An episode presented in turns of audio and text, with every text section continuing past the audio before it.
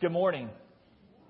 Good morning. It's good to be here, and I know I'm not the, the one usually up here at this time, uh, but it is good to be here. David asked me uh, a little over a month ago and told me the this date that, that he would be with his family. So he's he's with his family and will return. So I invite you for listening online or, or coming back next week. Come back next week, and we will jump back into the Gospel of Mark that we've been going through and uh, continue on those last couple of chapters. So today kind of going outside of Mark and uh, looking at a topic, something I look at every October because October to me is the prime sports month. I mean, it's it's October baseball, and the Braves made it. Hallelujah! And uh, uh, it's it's football season too. So it's you know coming up. I wanted to look at a message that kind of ties all that together and how we look at our faith. Back in the 1990s, I was with my best friend and we went to a game. Now, it wasn't just any game. Everybody was trying to get a ticket that was in town. It was really the talk of the city. And I don't know, somehow my friend's mom got tickets and we got to go. And it was one of those things you didn't go just for the game. You went there for a particular person that was at the game. And we got there early because you wanted to get there early because it was going to be packed. And it started getting packed. And we got there early enough that we got pretty close to where you had a good vantage point.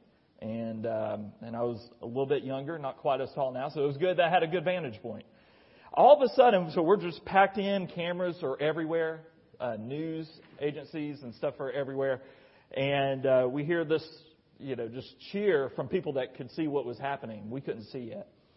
And all of a sudden, this pathway just kind of opens. And the first thing I remember are seeing these huge guys come through. And I mean, it looked like Secret Service. They had the black suits, kind of the men in black. They had the, the glasses on and everything. And I was like, wow. And, and they were kind of blocking who we had come to see. And all of a sudden, they, they kind of made a turn, passed all the people, and then there he was. Now, this wasn't just any athlete. This is probably, if you could count on one hand, athletes that have made an impact or at least iconic, uh, not only in the game of sports, but around the world. Uh, it was, and, and if you can know somebody just by two letters, MJ, then that's somebody. Uh, Michael Jordan was there, and uh, he walked out right in front of us. At one point, I feel like I could have reached out and touched him, uh, although the security would have handled that. And Uh, but it was a moment I don't even think then I understood that the impact of it or what I was exactly seeing at that moment. Um, kind of stepping back now, I do. But I do remember my jaw drop, just all the flash bulbs and, and the cameras, and he was going out. Um, so play. We'll get back to that story later. So it brings me to my question today. What about sports and what about athletics? And I have to do a disclaimer now because, uh, you know, we saw that that score at the beginning that, that uh, Matt shared up there. And I promise I did not. This this message was made before uh, anything turned around in college football scene yesterday, and uh, you know before Georgia's looking like number one team now. So this this message was before that. Um, when we look at sports, some might in this room might care quite a bit about it. You you put in a lot of time, effort, money for it, um, and then some you're on the opposite end of the spectrum you could care less. You know, you uh, on a Saturday afternoon watching two teams that you really can't impact the game. That's not something you're going to do. And that's okay. This message is for everyone. So thankfully, uh, everybody tune in. Don't tune away just because I said sports. First off, and the reason that this is a message for everybody, sports permeates our world. It makes an impact no matter where you live or who you are, especially if you're in America uh, it makes an impact. There's good and bad things and takeaways from it. And we'll get to that. Number two, even if you don't care about sports, there are others that you know of that you care about, and they care about sports. And they spend time and energy and money towards this. So it matters to them. So it matters in our understanding and interactions with people in general. And thirdly, and most importantly, the Bible has some clear metaphors and some things that we should know and understand about the believer and our walk in life following Christ. Uh, some clear metaphors, especially when we look at Paul, uh, the Apostle Paul. So if we're looking at that, Paul found many instances to include sports and those analogies. I think that's important for us uh, right there. So sports has been part of my life, both uh, personally playing a few different sports to varying degrees of success and on varying degrees of successful teams and unsuccessful teams, uh, and my family. Just in general, us. It's, it's just part of our interactions together. Um, things that are handed down to me. Uh, so I have my Braves tie on today. You know, just a sports team that I grew up loving. That was handed down to me. Uh, so yes, sports is not necessary for our survival but we can put a lot of things on that list that we enjoy. But it's part of this community's identity, it's part of this state's identity, it's part of our nation, and it's across the world. Um, my um, pastor and professor and a sports fan I know, Dr. David Prince, he said, Sports are not necessary, but they are inevitable and a response from humanity to the world God created. So, first, in our understanding of athletics and how does it tie in with our faith, we need to understand number one, point number one, we are remarkably made by our Creator. And this comes from several passages, and, and today we will be pulling in several texts uh, uh, for the message. Genesis 131, 2 7, you see it there, and, and several instances. I just picked one in Psalms. God formed us he breathed life into us, gave us living breath. And you know we were remarkably made if you've ever heard, uh, held a newborn baby. And just that little hand, the entire hand just wrapped around a finger, and you're just kind of caught in that moment. From that moment on, you know that we are remarkably made. God made us, male and female, for very specific reasons, roles, and things we should celebrate in our uniqueness of each sex. And that's a, that's a whole nother sermon right there. From Genesis 1.27. He created us in His own image. And from Psalm 139, we are fearfully and wonderfully made. God saw all that He made, and it was good. Every one of us. So God has not only created us, but He has given us remarkable abilities. Uh, so for looking at sports, we, we have remarkable abilities of skill, control, and flexibility. And I know right now some of you are like, yeah, right, Ben, not me, you know, uh, not at this stage, or maybe not ever. Uh, yeah, remarkable skills, control, and flexibility. Well, let, let me prove it to you.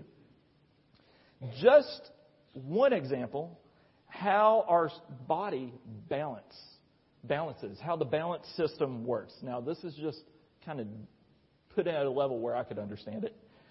The body's balance system works through a constant process of position detection, feedback, and adjusting using communication between our inner ear, our eyes, our muscles, joints, and the brain. All that working together. So deep inside our ear, positioned just under the brain, is the inner ear. So not just for hearing, but you also know, like if you have headphones on too tight or something, you, you might get dizzy sometimes. And, and that's the inner ear kind of shutting off and you're losing your equilibrium. I don't know if that's ever happened to you, uh, but you get dizzy. And that's designed to send feedback to the brain to, to tell the brain the movement and the control center uh, around the cerebellum. Now, the cerebellum is the small port, part of the brain's position at the back of the head near the spine, which acts as the body's movement and balance control center. So Stay with me. It receives messages of the body's position from the inner ear, all these things I said eyes, muscles, joints, and it sends messages to the muscles to make our uh, posture adjustments to maintain balance. In other words, and I had a professor tell me, just a fraction off of any of those things working, and we would not be able to stand here. Quite literally, it's amazing that we're able to stand up on our own two legs. And God has created us. We don't have to think things through like that, that He has created us. And when you put that in the perspective of sports, an outfielder running down a fly ball, a running back cutting and dodging between players, uh, jumping hurdles, turning a double play, dribbling, shooting a basketball, diving, swimming, a multitude of things, uh, except swinging a golf club. Um, to me, you know, no matter what my posture looks like, that ball's out of control. So, you know, that may, may just be me, but that's, uh, that's my golf. So I don't know how to fix that. But all those other things, it's amazing that they can even happen. So sports is an avenue in which we can stand in awe of God's created beings and, and, and stand in awe of what they're capable of. and seeing their limits. And as beings created in God's image, God sent his only son who knows our physical limitations. He was came down in flesh among us. He had fingerprints. You ever think about that? Jesus had fingerprints. He could walk. He could toss and catch. I like to think he was pretty good at it, but that's just me. I don't know how, uh, uh, you know, looking at how God personally knows us, even in physical form, should put us in awe. But as anything in God's great design, the human body, and any human element like sports, it can be turned into something not so helpful. It can be turned into something that just becomes harmful and idolatrous. So the reality is we quickly see idolatry becomes a major problem in the Bible. So if you go through Genesis, it quickly becomes a problem, and it continues on and on and on again as a problem. And as we saw in our Old Testament reading from Isaiah 45, uh, 18 through 25 that was read earlier, the differences in idols. Point number two, we are tempted to chase after idols. You know, this passage from Isaiah is just one of many in the Old Testament that clearly kind of puts idols on one side, God on the other, and God is saying, what are these idols compared to me? Verses 18 through 19. God created it all. He formed it. He established it. And notice in those verses, He also created it to be inhabited. He didn't create an empty space for Himself. He created means of interaction between His created beings. God didn't create create it just for Himself. I think that's amazing. And for us to worship and be in awe of Him, that's where we should be. That should be our posture is towards our Creator the one who made us.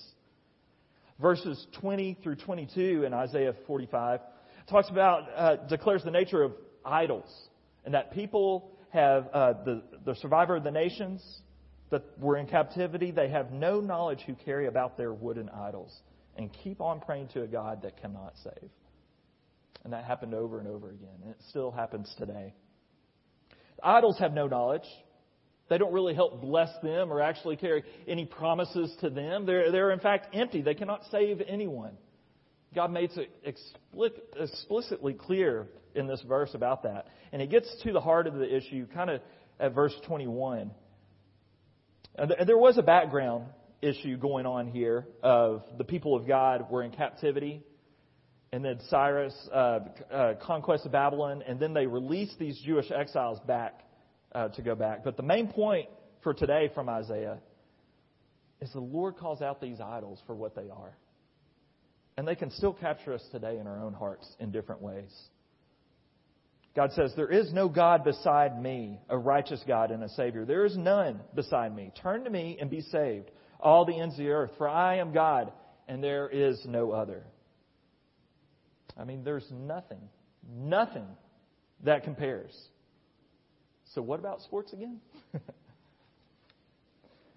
well, ever since the fall of humanity that we read of in Genesis 3, there's been objects of affections that capture our heart and that can lead us astray and away from God. And uh, again, I'm saying this, and I recognize Alabama finally got bumped off yesterday. Uh, thank you, Aggies and the Ward. Thank you all. And Georgia has a legitimate spot at number one but many times in sports and other various avenues of our life, well intended things, even top ranks, they could become a obsession and a bent for ourselves. Sometimes something even good or decent can become an object of affections that pushes God aside. And I, um, and, what does that look like? What is the evidence of that idolatry in our lives? And for each person, I think it's different. And for each person, I think it's something. And for each person, I think it could be several somethings. For sports, it's pretty easy. You can just follow uh, kind of the money and the figures and, and see the money. Uh, the highest paid state employees in many, many states, including our own, is not the governor. It's a coach. In 20 uh, in 2020, so, uh, with COVID going on, $388.3 billion went to the global market of sports. 38 388.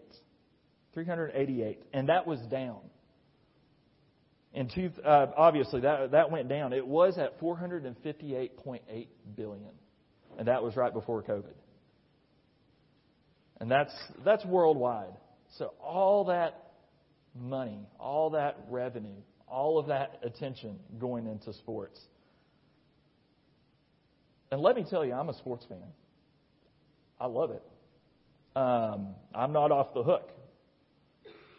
But sports can tend to place a stronghold in our hearts above God and our worship to Him. It can be evident in our time. It can be evident in our money. It can be evident even in, and, and this kind of is really telling, in our conversations and in our social media posts. What do you post about? What do you talk about most? It's evident in our personal spiritual walk. Do you spend more time watching sports than time with the Lord throughout the week, between Sunday to Sunday? Are we more? Am I more, more worried about the Braves' playoff performance that I've seen uh, not go so well several years than I am about the lost? You know, up in my office, I have sports memorabilia, autographs, and things like that that I've spent money and time towards. So where's this leave us? Well, sports isn't bad in itself. But what impression is it leaving on the heart? And it doesn't have to be sports. What captures your heart and affections? Is it the Lord? Like I said, we all have them. But I think the evil one tries to get us distracted by them. So instead of brushing it under, rug, under the rug, it's better to recognize it or have a good friend, good godly friend that actually points it out to you, uh, and you don't get upset about that. And then you confess it, and you pray to God to help you through it. Is it sports for you? Is it work? Is it just being busy? It can even be family and kids as the most important thing, even above God. Is it a hobby? Is it a boyfriend? Is it a girlfriend? Is it music, art, hunting, pets, social media, movies, money, television? The list goes on. Again, nothing in that list I just said, in and of itself, is really bad. It's, it's what we do and what our heart is bent towards those things. What turns our heads and our affections. You know, God is not, when we get down to it, God is not surprised by sports. He put a creative spirit inside of us, and there is a natural uh, competitive bent towards humanity. And we see this, we actually see this in the disciples. There's a competitive spirit in them often. You know, they, they're often getting into arguments, and we've seen this in the Gospel of Mark. You know, who's the greatest? Who's the greatest? Is it me or you? You know, and uh, they're arguing for themselves. And uh, I mean, it's a group of guys following, you know, following Jesus, trying to impress. You know, it's what happens on sports fields all across America, um, even on church league softball fields. Yeah, trying to live out the glory days. and when you see a stadium roaring fans doing the same cheers or booing, you know, it can resemble something of worship to something. So are we to toss it out when we get down to it? along with the list of the other things. Bye hobbies, goodbye movies, bye work, see your kids, bye pets. No, we can't do that. what is a Christian to do? How can we kind of so called redeem sports? Uh, going back to um, my pastor friend, um, he was a seminary professor, David Prince, wrote a great book, In the Arena, if you want to know more about, about this. In the Arena, the promise of sports for Christian discipleship. This is what he wrote.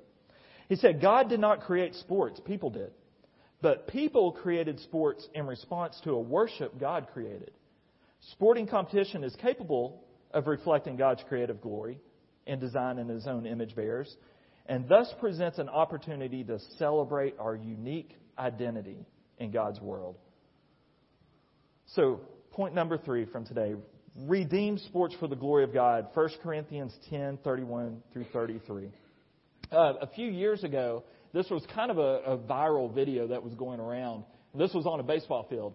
Uh, it was a, it was leading up to a state competition. I don't think it was the state competition, but it was two teams that were battling out to get to their state competition. And it was, it was the ninth inning. It's, it's just a classic showdown. Ninth inning, two outs. I think there was a couple runners on base. An opportunity to at least tie the game or go ahead. and it was pitcher against batter. The only thing was these were best friends. These were best friends. They had played together actually more on other teams together than they had on these other, the two teams they are on now apart. So they had played a lot of years together. It just so happened they had to face each other, and his best friend was the possible last out. And it got down to two strikes, and then the pitcher hit the outside corner, and the batter just watched it go by, and it was called strike three. So immediately, the, the you know the team that just won, they're they're coming on the field. They're going to jump on the pitcher, and the pitcher walks off the mound. And he starts walking towards home plate, and then the catcher starts running out. He's going to jump on the pitcher and congratulate him, and he kind of brushes his catcher aside, and he goes over to his best friend who had his head down, and uh, this is what he said. He said, "You had a great season, and you're a great player. Don't let the outcome uh, affect our friendship. I told him I love him. He's my brother, and our friendship will last longer than this silly game. And CBS News, they reported, this is 2018, before uh, COVID, the hug has become a social media sensation, which just may say something about the thirst these days for examples of treating each other with class, grace, and empathy. And that was before COVID, y'all. well, isn't that what we should be doing anyway as people of God? and leading the way on that, of showing uh, examples of just going out and showing love to people, even if it's stepping across opponent boundaries. I saw that. Uh, that was a couple weeks ago. Uh, high school player cramped up on the field, got a bad leg cramp, and if you've ever been there, it's it's a helpless feeling when you're going through there. An opponent, I think it was uh, uh, on the defense. He he came over, and uh, and they had also played together for a while. And he started helping. He knew what the trainer was going to do anyway, so he, he went out and started helping him uh, to relieve that cramp. And he, it was, so it was opponent he went over to do this. he said it was just the right thing to do. He didn't run off to the sidelines with the rest of his team. He went out there to do it. Well, isn't that we're we're called to to show that in the middle of sports with our family, friends, and yes, even the opponents. And it would be amazing if these things did not have to be viral. But because of Christians leading the way in our everyday lives and in our everyday avenues and hobbies and things that we're interested in, that we're doing this.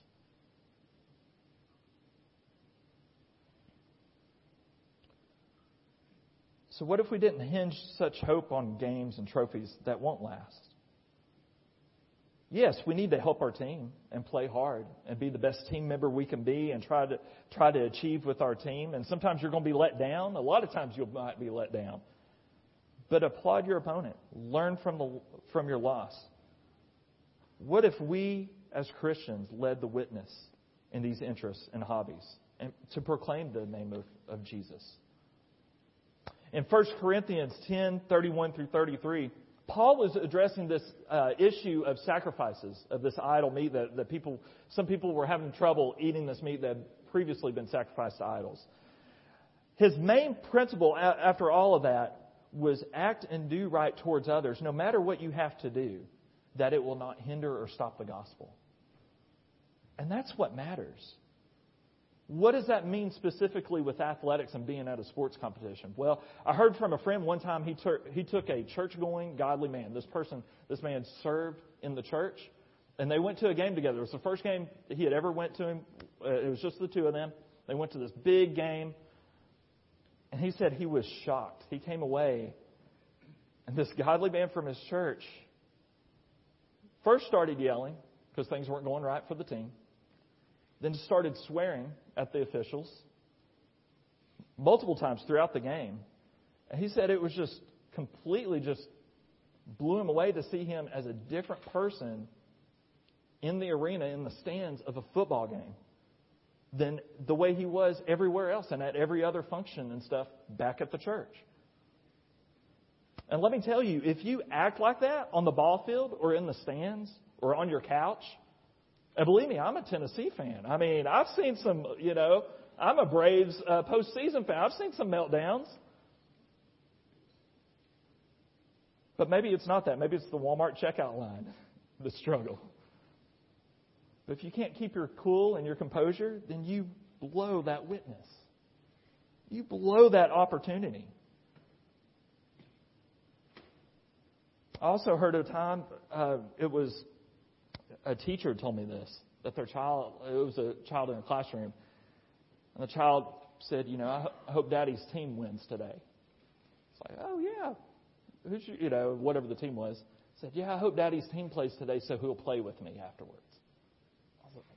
And she realized he was going to be in such an irritable mood that he wouldn't even take time for his kids if his team lost.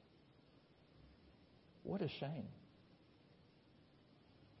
You should be able to sit in the stands with a friend, have a great time, no matter the, the final score, and be able to, this is the challenge, be able to at any point invite somebody to church. At any point you could share Jesus and not be embarrassed. And there's going to be misplays, there's going to be letdowns, there's going to be blow ups. But we have to remember any game, in the grand scheme of things, in all of reality, it goes back to what that, that good friend said to his other friend. I hope our friendship and stuff isn't affected by this one game. Because what does the team do even after they win it all? What does the team do after they win the Super Bowl? Huh? Get ready for the next year. That's right. Get ready for the next one. Even the national championship, World Series, it doesn't matter. In a few weeks or months, usually, you know, they're getting ready for the next season. So, a few thoughts. What can we do to redeem sports? These are just a few. While we watch and participate, first, this goes back to our first point. Recognize and appreciate God given abilities. I think it's a perfect time to recognize that. The Olympics, we're a big Olympics family. We, we love the Olympics. We have them on. You know, pretty much step inside the house. If we have, if the Olympics are going on, we try to just keep it on because it's just a time to recognize just amazing things. We don't really care what the sport is. Um, and we have a winter one coming up just a few months after the summer one. So, you know, it's, it'll be a time. Recognize and appreciate the abilities of the athletes, even if it's not an American. Number two, how can we redeem sports? The harvest is plentiful of sports fans who do not know the Lord. These are passionate people. A lot of sports fans and, and you know, interests like that are passionate people already. So for us, the mission field is to redirect that ultimate passion. That's not for this player. It's not for the sports team. It's not just for this championship. There's something much greater than that, and that's the Lord Jesus Christ. Number three, we recognize and, and we can show our kids that even sports, even the stars, they're imperfect people. You know, luckily in, in some sports there are some good Christian influencers that, that might be in pro sports um, that will share the faith, but they are not very common.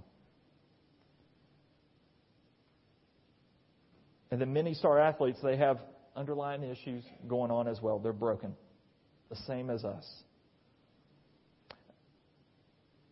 And number four, um, learn to implement important lessons learned from sports. So this was just a, just a few lists. Uh, how to handle failure. In baseball, that's a game of failure after failure. You know, if you're batting 300, you know, three out of 10 times you did something pretty good to get on base, you're doing pretty well, you know. Um, and there's other lessons to learn in sports. Cheering on your team, even if you're not in the starting lineup being the best team member you can be, even if you're not on the field and if you're on the bench. And then being respectful to a coach, the opposing team, and yes, even the refs. Until you've done it, you don't know how hard it is to actually call plays in real time. And this is a big one for me, number five. Sports is a great way to build relationships with family and friends. And I want to show you something. This is probably one of the greatest disciple making tools that was in my family. Here it is. Me and my dad had some of the best conversations about life, about faith, about struggles, about hopes, dreams. It didn't happen really just anywhere, like in a room in the house. It actually happened more in the front yard, playing catch. That's just my plug for baseball because baseball is the perfect sport. You have to have somebody else really to make it fun. It's not a basketball and a basketball goal. You have to have somebody else really to throw or a pitcher to throw to hit. So this was a great disciple making tool was to build relationship, especially with my dad uh, playing sports. Number six, don't let sports be a regular excuse, not, and this is a big one, not to regularly worship with God's people. And I realize there's seasons of sports, and David and I have talked about this, that Wednesday nights, kind of when he was starting youth ministry here, was kind of a sacred night, and that's not really like that anymore. So I, I really appreciate, you know, youth will come up and tell me, hey, I, I got this sport Wednesday nights for me coming up for the next couple months. I'm going to be missing that. And you know what? What I've come to realize, their mission field and who they're re- reaching Christ, that's going to be your commitment is going to be with that team. You're not going to let them down. And your mission field is going to be with them. Now, on Sunday morning worship, I kind of put that a little heavier weight. The, the early church began worshiping to celebrate in recognition of Christ's resurrection on the first day of the week. So I think there's a significance and a weight to that from the early church that they've been doing this. Um, and the easiest thing uh, that I've heard from a couple of coaches is to talk to them and talk to the team before you even join the team and say, hey, I'm a Christian. I attend worship at such and such church. This is part of who I am, my faith. And let them know that up front that, hey, I, I need to be there on Sunday. And they really respect that. Don't throw that on them after the season starts. But they really, I think, will respect that. You may not get the answer back you want, but I think they would respect it more going to them at the beginning. And then we have illustrations. Sandy Koufax, 1965, Game One of the World Series. Um, now he he was Jewish. Game One of the World Series, and it's on the biggest holiday, Jewish holy day, Yom Kippur. And he took the day off. He would not pitch. He took the day off after people. I mean, you can imagine the pressure. He was by far the best pitcher, uh, and the team lost that game, that first game for the, the pitcher they had in place. But even after that, even after he knew that they lost the game, he said, I could not do that. He said, that decision, I would have been turning away from my God. So sometimes it's a hard decision. Where will you land? It's something you have to pray about and think about. And something about analogy as we look directly in Scripture, point number four we must run with endurance for our faith. 1 Corinthians 9, 19 through 26, and Hebrews 12, 1 through 2. 1 and 2. Sports and athletic achievement, as I said earlier, is a metaphor that's used in the Bible by Paul. It's used several times, and specifically for running, for continuing on that endurance. And endurance is that word that we don't like to hear a lot. That puts, you know, we think of effort, sweat, you know, time. There's stuff, there's an investment into it. And endurance is also not just for a specific time. Well, let me just endure till COVID's over. Let me just endure till, you know, till I, I find a new job or I'm over this sickness. No, we endure through every season of life with God, through the mountains and valleys. Elizabeth and Kelly had a wonderful illustration of that. You know, you're running the race, you might trip up and fall. In fact, we all will. But you get back up, you keep encouraging one another, and you press on. In our New Testament passage uh, today, Paul wrote in Corinthians, Do you not know that in a race all the runners run, but only one gets the prize? Run in such a way to get the prize. Everyone who competes in the games goes through strict training. They do it to get a crown that will not last. But we, have, uh, but we do it to get a crown that will last forever. See, in the Corinthians, they understood this analogy. Uh, where they were, they had their own kind of, it was kind of the second biggest games. It was uh, biennial games, the Isthmian Games. It's, it's the second only to one that we know today is the Olympic Games. And that was going on where they were. In fact, some scholars believe that Paul, on his first missionary journey in Acts 18, if it was around 80, 49, or 51, he got to see these games firsthand. So when he's writing about this, he's writing about something. If he didn't see it firsthand, he definitely knew it. And he definitely knew his audience. But he was telling them that athletic crown that you see these athletes going for, that's not lasting but a few days. The crown we are looking for, Lord Jesus Christ, will last forever.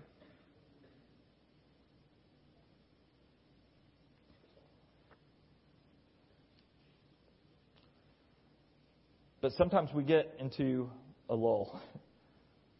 We don't even act like we're in the race or that we're in the starting lineup. I think sometimes we think faith is a spectator sport. Let's watch someone else. Because after all, we do that in a lot of other areas. But guess what? Just like the title today, batter up. You're the one that's up. You, you, you, you, you, you, you. If you're a follower of the Lord, you're up.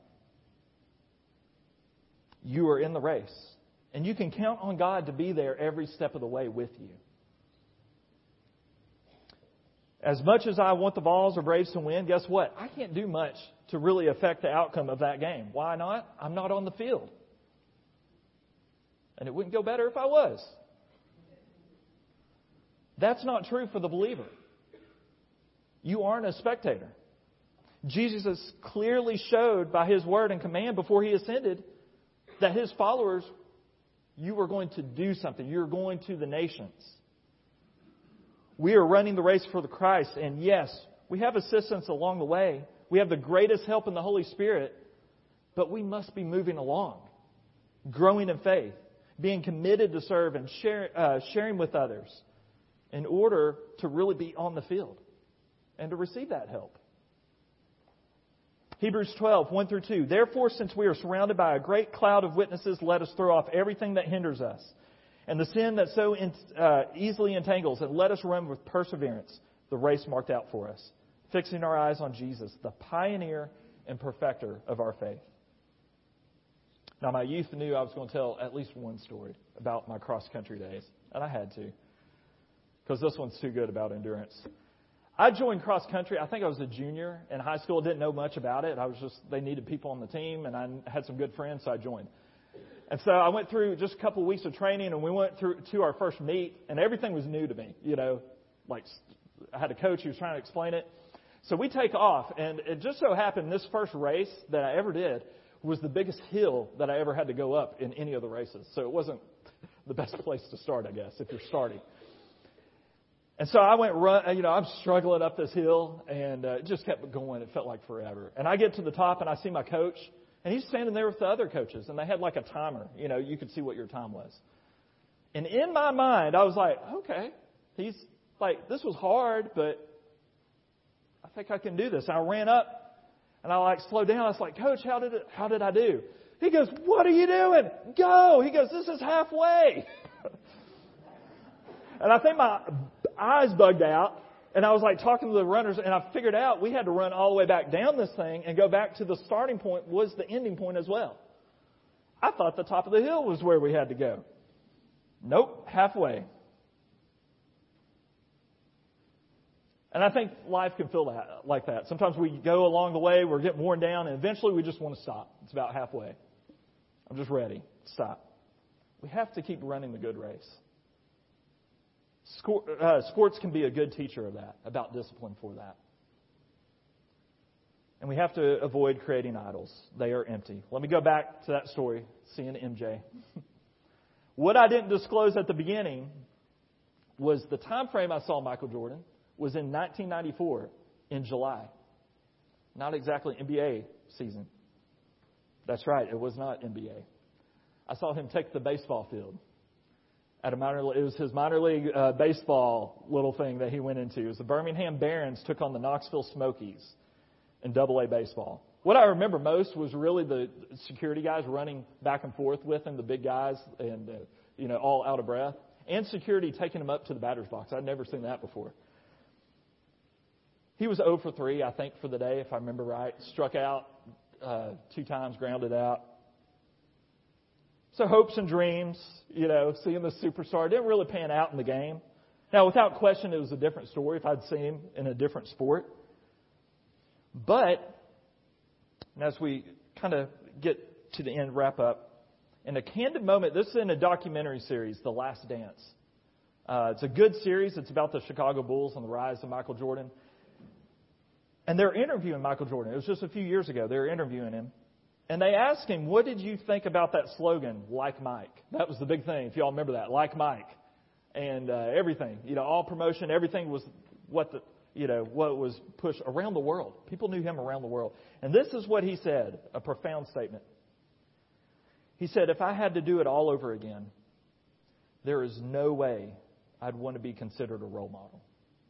It's like a game that's stacked against me. There's no way I can win. Did you hear that? It's like a game that's stacked against me. There's no way I can win. All that pressure, and he knew he was not a perfect person. I literally had to stop myself when I heard that. Because all throughout that, he was trying to hold up like this image that I can take care of anything, like during his playing days. But I think he was being very honest there. We need to realize our role model shouldn't be in a sport, a sports team or athlete. I mean, they, they can help teach us about the game. They can help us get better at it. There's things we can learn about them. But our ultimate role model comes back from this Hebrews 12 passage. Jesus. He's the only one. Jesus is the pioneer and the perfecter of our faith. We're running the good race based on the example, the perfect example that he set. Everything else will always come up short every single time. But to be running that race, you have to be in the race. You must have made a decision for Jesus. And maybe that's where you need to be today. Maybe you're living life, but you haven't started the race of faith in Jesus Christ. And maybe that's the decision you need to make, make today. Maybe you're listening online right now and you need to make that decision. Please let us know and, and comment, and we can get back to you. You know, a lot of times we can be distracted to run after things that are imperishable. Jesus already finished the race for us for salvation. And we have that opportunity today. Let's pray. Father, I pray if anyone needs to make a decision for Christ, Lord, if anyone needs to run the great, amazing race for our Lord, that they, Lord, you're pressing on their hearts right now to make that decision. Maybe it's a recommitment. Lord, maybe we recognize that there has been idols. It can be a variety of things. It can be several things, Lord. And, and I think each one of us has a tendency, a pull towards things that we just need to be aware of and that we need to confess. Maybe we've, maybe we've given too much attention to that and not enough in our personal walk with you, Lord. Any of these decisions that need to be made today, Lord, I pray that you lead us and guide us. In Jesus' name we pray. Amen.